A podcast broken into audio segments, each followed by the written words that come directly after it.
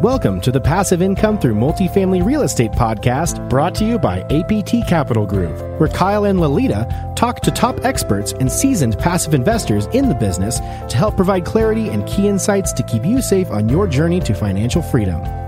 Our goal is to help you get educated on how to create passive income for you and your family using real estate as your vehicle. If you enjoy the show, please go to iTunes and leave a rating and written review to help us grow and reach more listeners. Now, here are your hosts, Kyle and Lolita. Hi, everyone, and welcome to another episode of the Passive Income Through Multifamily Real Estate Podcast.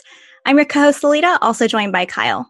Before we get started, please make sure to head over to our website, aptcapitalgroup.com, and grab our free Passive Investors Guide. And if you're interested in learning more about what we do, you can schedule a call with Kyle on our website as well. All right, time to get into our show. On today's show, we have Jonathan Barr joining us. Welcome, Jonathan. How's it going? Pretty good. How are you guys? We are doing great. Thanks for joining us. Before we head into the interview, here's a little bit about Jonathan. Jonathan started his real estate career during the 2009 recession. He has been involved in the acquisitions of over 400 residential flips in the competitive Los Angeles market. Along with his brother Jeff at their company JB2, their bread and butter is investing in value add projects, 70 plus units, in B2C class complexes in B emerging neighborhoods. JB2 currently has properties in Kansas City and the OKC metro area and looking to expand in higher cash flow markets. So, Jonathan, I'm sure you've seen it all with the real estate market, seeing you've been in the industry for over a decade. So, let's take it from here. And uh, can you go ahead and tell the listeners a little bit more about yourself and what you currently do? Yep, sure. So, like you said, I got my start uh, after the last recession, but I grew up in a real estate family. So, I've just always been around real estate. My daycare was basically in my mom's real estate office. So, just doing open houses with her. She was a real estate agent. She, they did flips, they did that whole thing. And after the last recession, they did take a hit. So, I I grad had just graduated from college and I came to join them to help kind of rebuild things a little bit. And we started going in the foreclosure auctions, trustee sales, REOs, short sales, probates, uh, you name it. We probably bought it that way. We did about 400 deals in the last 10 years or so. We had a small portfolio of multifamily in LA that I leased and managed myself. So I've kind of been in the trenches. And we also did some ground up stuff in LA, townhouse style projects which if you know anything about development in LA is pretty challenging, but we successfully did a few of those projects. And during uh, right after the last recession, I bought a few duplexes that I've sold in the last year or two that have been 1031 into properties in the Midwest. And we have a building in Kansas City, like you said, one in Oklahoma City. And we just put under contract today a 69 unit in Oklahoma City. So, yeah. Nice. Congrats on that 69 yeah. unit. Thank awesome. you. Well, talk to us a little bit about your investment strategy. I, I believe you like to hold forever, or at least that's a long term goal. So, talk to us a little bit more about that investment strategy. Yeah. So, coming from the flip space, I know what it is to make quick money and good money because flips in LA, you could easily make 100K a pop. I mean, we've made a lot more on that on flips, but you got to keep on looking for them. You got to keep on we had to do two deals a month just to pay for our employees and overhead and everything that we had going on. So coming from that space, I understand that necessity to keep finding deals. And so the idea behind holding forever is that we don't need to find as many deals. We could find some good deals, a little bit newer deals, holder longer term, uh, refi, take out most of the money. So most of the time we're able to take out just as much money as if we were going to sell it. So we're still in an asset that's cash flowing that we know, and we still have funds that we could take into future deals. And then also you don't have to just refi once. We could in year 12, we could refi again and then maybe use some, some fund, some of those funds to do improvements the only caveat I would say is probably at 27 and a half years, we would sell just because depreciation runs out. So you start losing some of that, those tax benefits. So at that point, it might make sense at 1031 into a new asset. Yep. And the great part about refinancing is that all that capital that you get back is tax free. So that's an even better strategy. You mentioned vintage there or the age of the property is a little bit newer. What vintage are you looking for for your multifamily? Trying to stick with 80s or newer just because of the systems. We had their acid in, in Oklahoma City is a built in 1969 and we just have more maintenance issues. And, you know, a lot of times people fix things, but they don't fix the plumbing, the electrical, the, the roofs, all kinds of things that, you know, you don't really get a rent bump for, but they could be costly and they can cause you issues. And if, if those systems aren't working well, you lose tenants too because their toilets or whatever aren't working the way they, so it's about retention as well. Yeah, I, I, think you know we have 1970s product, and then we are focused more on 1980s now as well, and and I could agree. And you also get a different tenant base, right? Ones that you know are going to be a little bit lower end and and damage your property a little bit more. So you definitely have to keep that in mind. It's not that those properties can't work, but it's just you've got to plan for them a little bit. So your expenses will be higher, your turnover will be higher, and probably a lot more capex needed for those types of properties. Yeah, and another thing to add is we would try to get into even newer 90s, 2000s. The only issue with that is the returns do as you go into newer product, the returns do come down, but those risks are mitigated. So you're kind of like you get a lower return, but you have a newer product that you're gonna have less issues, and maybe in the long run, in the long run, it'll be the same thing. You know. Yep. So uh, more on your investment strategy here. Now you've been in the business for, you know, over 10 years and most people I talk to want to scale and continue to grow as fast as they can and build this huge company. I think you've got a different approach. Can you talk a little bit more about that? Yeah, so we do want to scale too. We want to get to probably about a thousand units and kind of see where it goes from there. But we don't want to have a billion dollar company. We rather be the shop that does three, four deals a year and doesn't have a bunch of staff and overhead and and people we need to manage just because we value balance in life. We value having other hobbies. We value being able to do things. Though this is kind of our life right now because that's what we're focused on. In the future, we want to have more flexibility. We're doing this to kind of be able to wake up in the morning and have a choice of what we want to do or not do. Yeah, I love that. And I'm on the same page as you. Much like our company, you like to find operational inefficiencies or that expense, uh, expense reduction play. Can you tell us more about what that is exactly? Yeah. For example, on the last deal, we reduced expenses by 25%. And that was by cutting a bunch of marketing costs that they had that wasn't necessary, reducing insurance costs a bit, staffing a little less staff than before, and because our manager had some other properties nearby, uh, sharing resources like buying a snake that $4,000 snake that three properties can use instead of buying one for one property. Little things like that really add up. Um, and we were able to reduce expenses in year one for uh, about 112,000 on that property. So finding, or this new 69 unit, for example, they don't advertise online. Their rent ledgers by hand. So finding little things like that. People have owned property for 30, 40 years that are like running their their property in an archaic way. We could really go in there and make some improvements and, and change things. Why do you like this play more than like a typical interior value add play? I know, you know, we've done quite a few of these operational plays, and although it seems easy to just cut expenses, it actually is more of a heavy lift because the management of the current, you know, the current operations is pretty much in disarray, and you've got to turn that around. And it just doesn't happen overnight. No, I agree with that. But also with construction, when you start opening up walls, you start going in there and doing stuff, you're going to get surprises and usually going to be over budget 20 to 30%. You could budget for that, but no matter what, there's, there's just more risk with it. And this kind of mitigates a lot of that risk. And what I'm seeing right now is a lot of those like heavier lift value add projects are being, they're pricing that into it, knowing that you're going to get certain rent bumps and it's just not worth the price for the risk you're taking when taking on those types of projects. Not to say that we wouldn't be scared of them because we have a, a background in construction, doing so many flips that we gutted so many houses did ground up. But it, it ha- the price has to align with with that risk you're taking on with a big construction project. Yeah, the reason why I like operational plays or expense plays is because typically you are going to take over a property and there's going to be some type of increase in the incomes through a value add phase. But if you can do both, if you can get NOI driven from income and expenses, it's like doubling your NOI essentially versus just increasing incomes. And in today's market where it's tough to find good deals, you know, you need to be able to drive that NOI more than just on that income side, which is why, you know, the expense play, if it's there, is is a great one. Yeah, and you're not disrupting the tenants too. You're not bumping them up like a a large amount where you're pushing some people out. And we're we are still doing modest rent bumps like fifty dollars, something like that. But we're not doing huge rent bumps, 100 $150 a pop.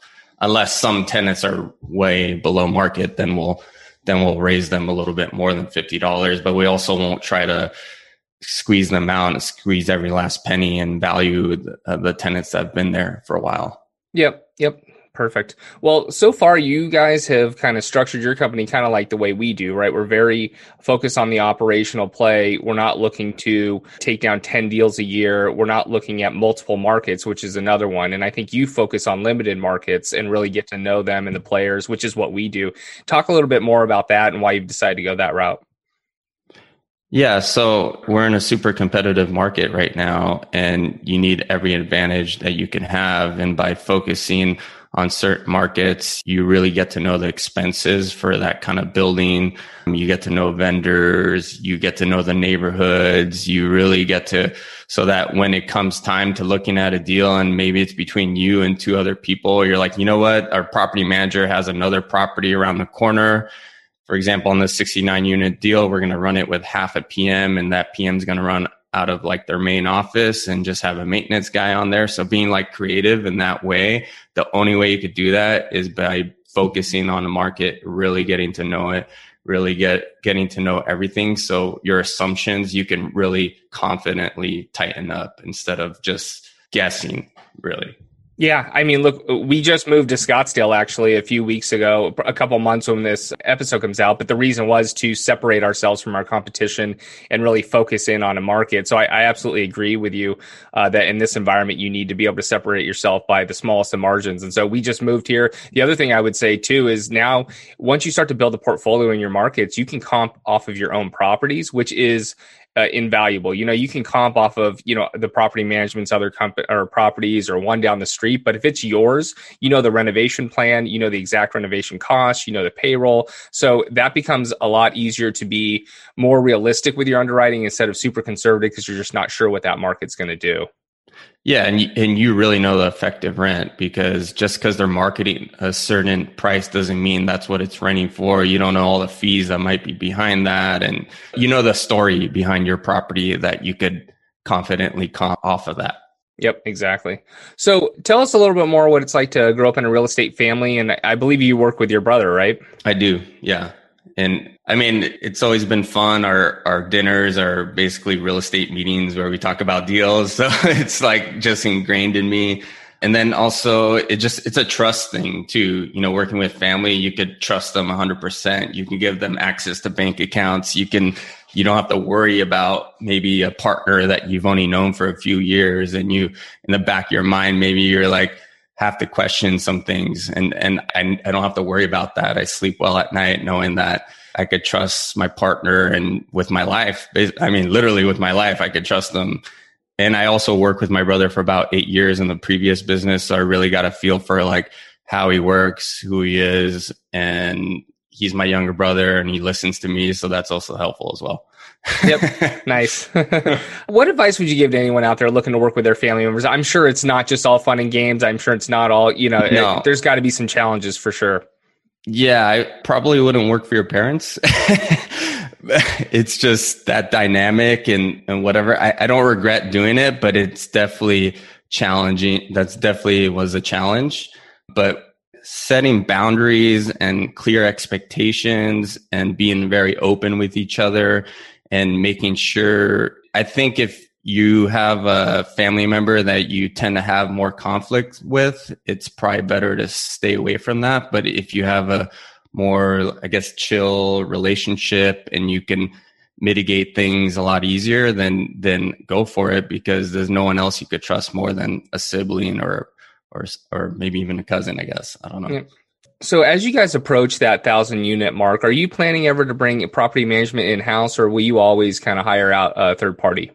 It's a good question. I think we will always hire third party because that's a whole nother business. Yeah, you one part's about doing that is you have more control. You might be able to cut a little bit more on costs by having a little more control. But I think eventually we will hire maybe an asset manager to take control of some of those aspects of that. But we'll always work closely. A PM is your partner. You know, they they charge you five percent, but really it's like twenty percent your profit. You know, so they have as much to gain by it running well as, as you do. And so if you look at it that way and you continue to give them business and figure it out, and they're willing to work with you and change and be flexible and kind of grow with you, then it could work really well. Yeah, I think the property management company is your number one partner or number one asset once you've closed on a property. I mean, they can either make or break or your deal, you know. So, what was your process in finding it? And then what's your process in kind of continuing to build on that relationship? So, we had a, the building in Kansas City. We couldn't find anything over 50 units in Kansas City that made sense. So, we kind of opened up our scope and we looked in Oklahoma City because it was within a few mi- hundred miles of Kansas City. And we first started looking for property managers and we just connected with this property manager that knew about the deal that we bought. And he's also owner operator.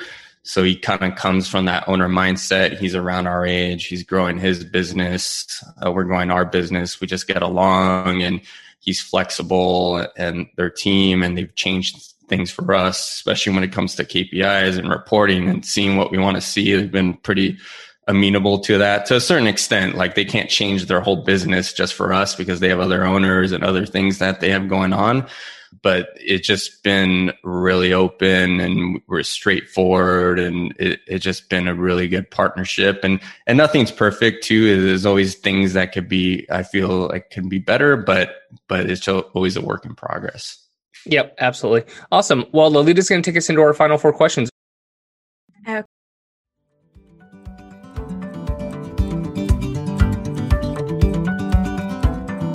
Choosing the right insurance coverage for multifamily properties isn't that complicated if you know who to talk to. At the Garzella Group, we're uniquely qualified to help you navigate the range of policy choices you have, and we're committed to saving you 30% in the process. We do intensive market research and have nationwide relationships, so we can find coverage other insurance brokers simply can't. We should talk. Go to quotenow.biz and we'll start the conversation.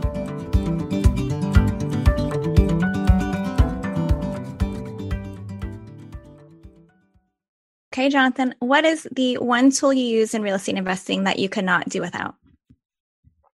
I'd say like my CRM's pretty powerful to just keep track of like investors, communication, all that kind of stuff. I use Active Campaign. I'm also just Excel and every all the power I could do for analyzing deals and just forecasting different things and and also data, especially if we're looking at new markets. Uh, I I geek out on like the data and analyzing it and and uh, my wife's actually really good at like kind of taking that data and making it make sense with it because she's like an Excel whiz. Perfect. Can you tell us a story about maybe one of your biggest mistakes in real estate investing and what is the main takeaway for our listeners? Yeah. So when we were going to the foreclosure auctions, when you go to the foreclosure auctions, you have to do your own title. And a lot of times, second loans go to sale, and you have to identify if it's a first loan, second loan. Sometimes they're giving me a third loan and we got some bad information from our title company. I thought we bought a first. We ended up buying a second and we, we lost a few hundred thousand on that deal. And, and what I learned from that situation is just having triple checking everything, having due diligence, almost having due diligence list for your due diligence yeah. list, you know, and making sure to not move forward unless something's checked off. I rather say no if we're missing something crucial than, than uh, say yes and be deal in, with that for be, years. Yeah, yeah, exactly. and it was it was not a fun situation. We figured it out, and now never make a mistake like that again. what is it that you need to do now to grow your life to the next level? I think just creating more systems, uh, obviously more deals. I think everyone needs more deals, but yeah, and continuing to build that platform. And I think we're in, we're going in the right direction and kind of moving the ball forward a little bit every day. And that's what it takes. All right. And finally, Jonathan, where can people find out more about you? I'm pretty active on Twitter. So at JB2 Investments, you can find me there or look up my name. You could also go to my website, jb2investments.com. We also have an ebook on there, jb2investments forward slash lower. And it's just about accelerated depreciation, 1031 exchanges, and investing with retirement money. So it's like t- kind of tax advantages of real estate ebook. Perfect. Well, Jonathan, thanks for your time today and sharing your journey with us on the show. Thank you guys. Thanks, Jonathan. Thanks for listening. If you enjoyed the show, please go to iTunes and leave a rating and written review to help us grow and reach more listeners. You can also go to the Passive Income Through Multifamily Real Estate group on Facebook so you can connect with Kyle and Lolita and ask your questions that you want them to answer on the show. Subscribe too so that you can get the latest episodes. Lastly, to stay updated, head on over to aptcapitalgroup.com and sign up for the newsletter. If you're interested in partnering with Kyle and Lolita, sign up on the Contact Us page so you can talk to them directly. Thanks again for joining us. Be sure to tune in next week for another episode.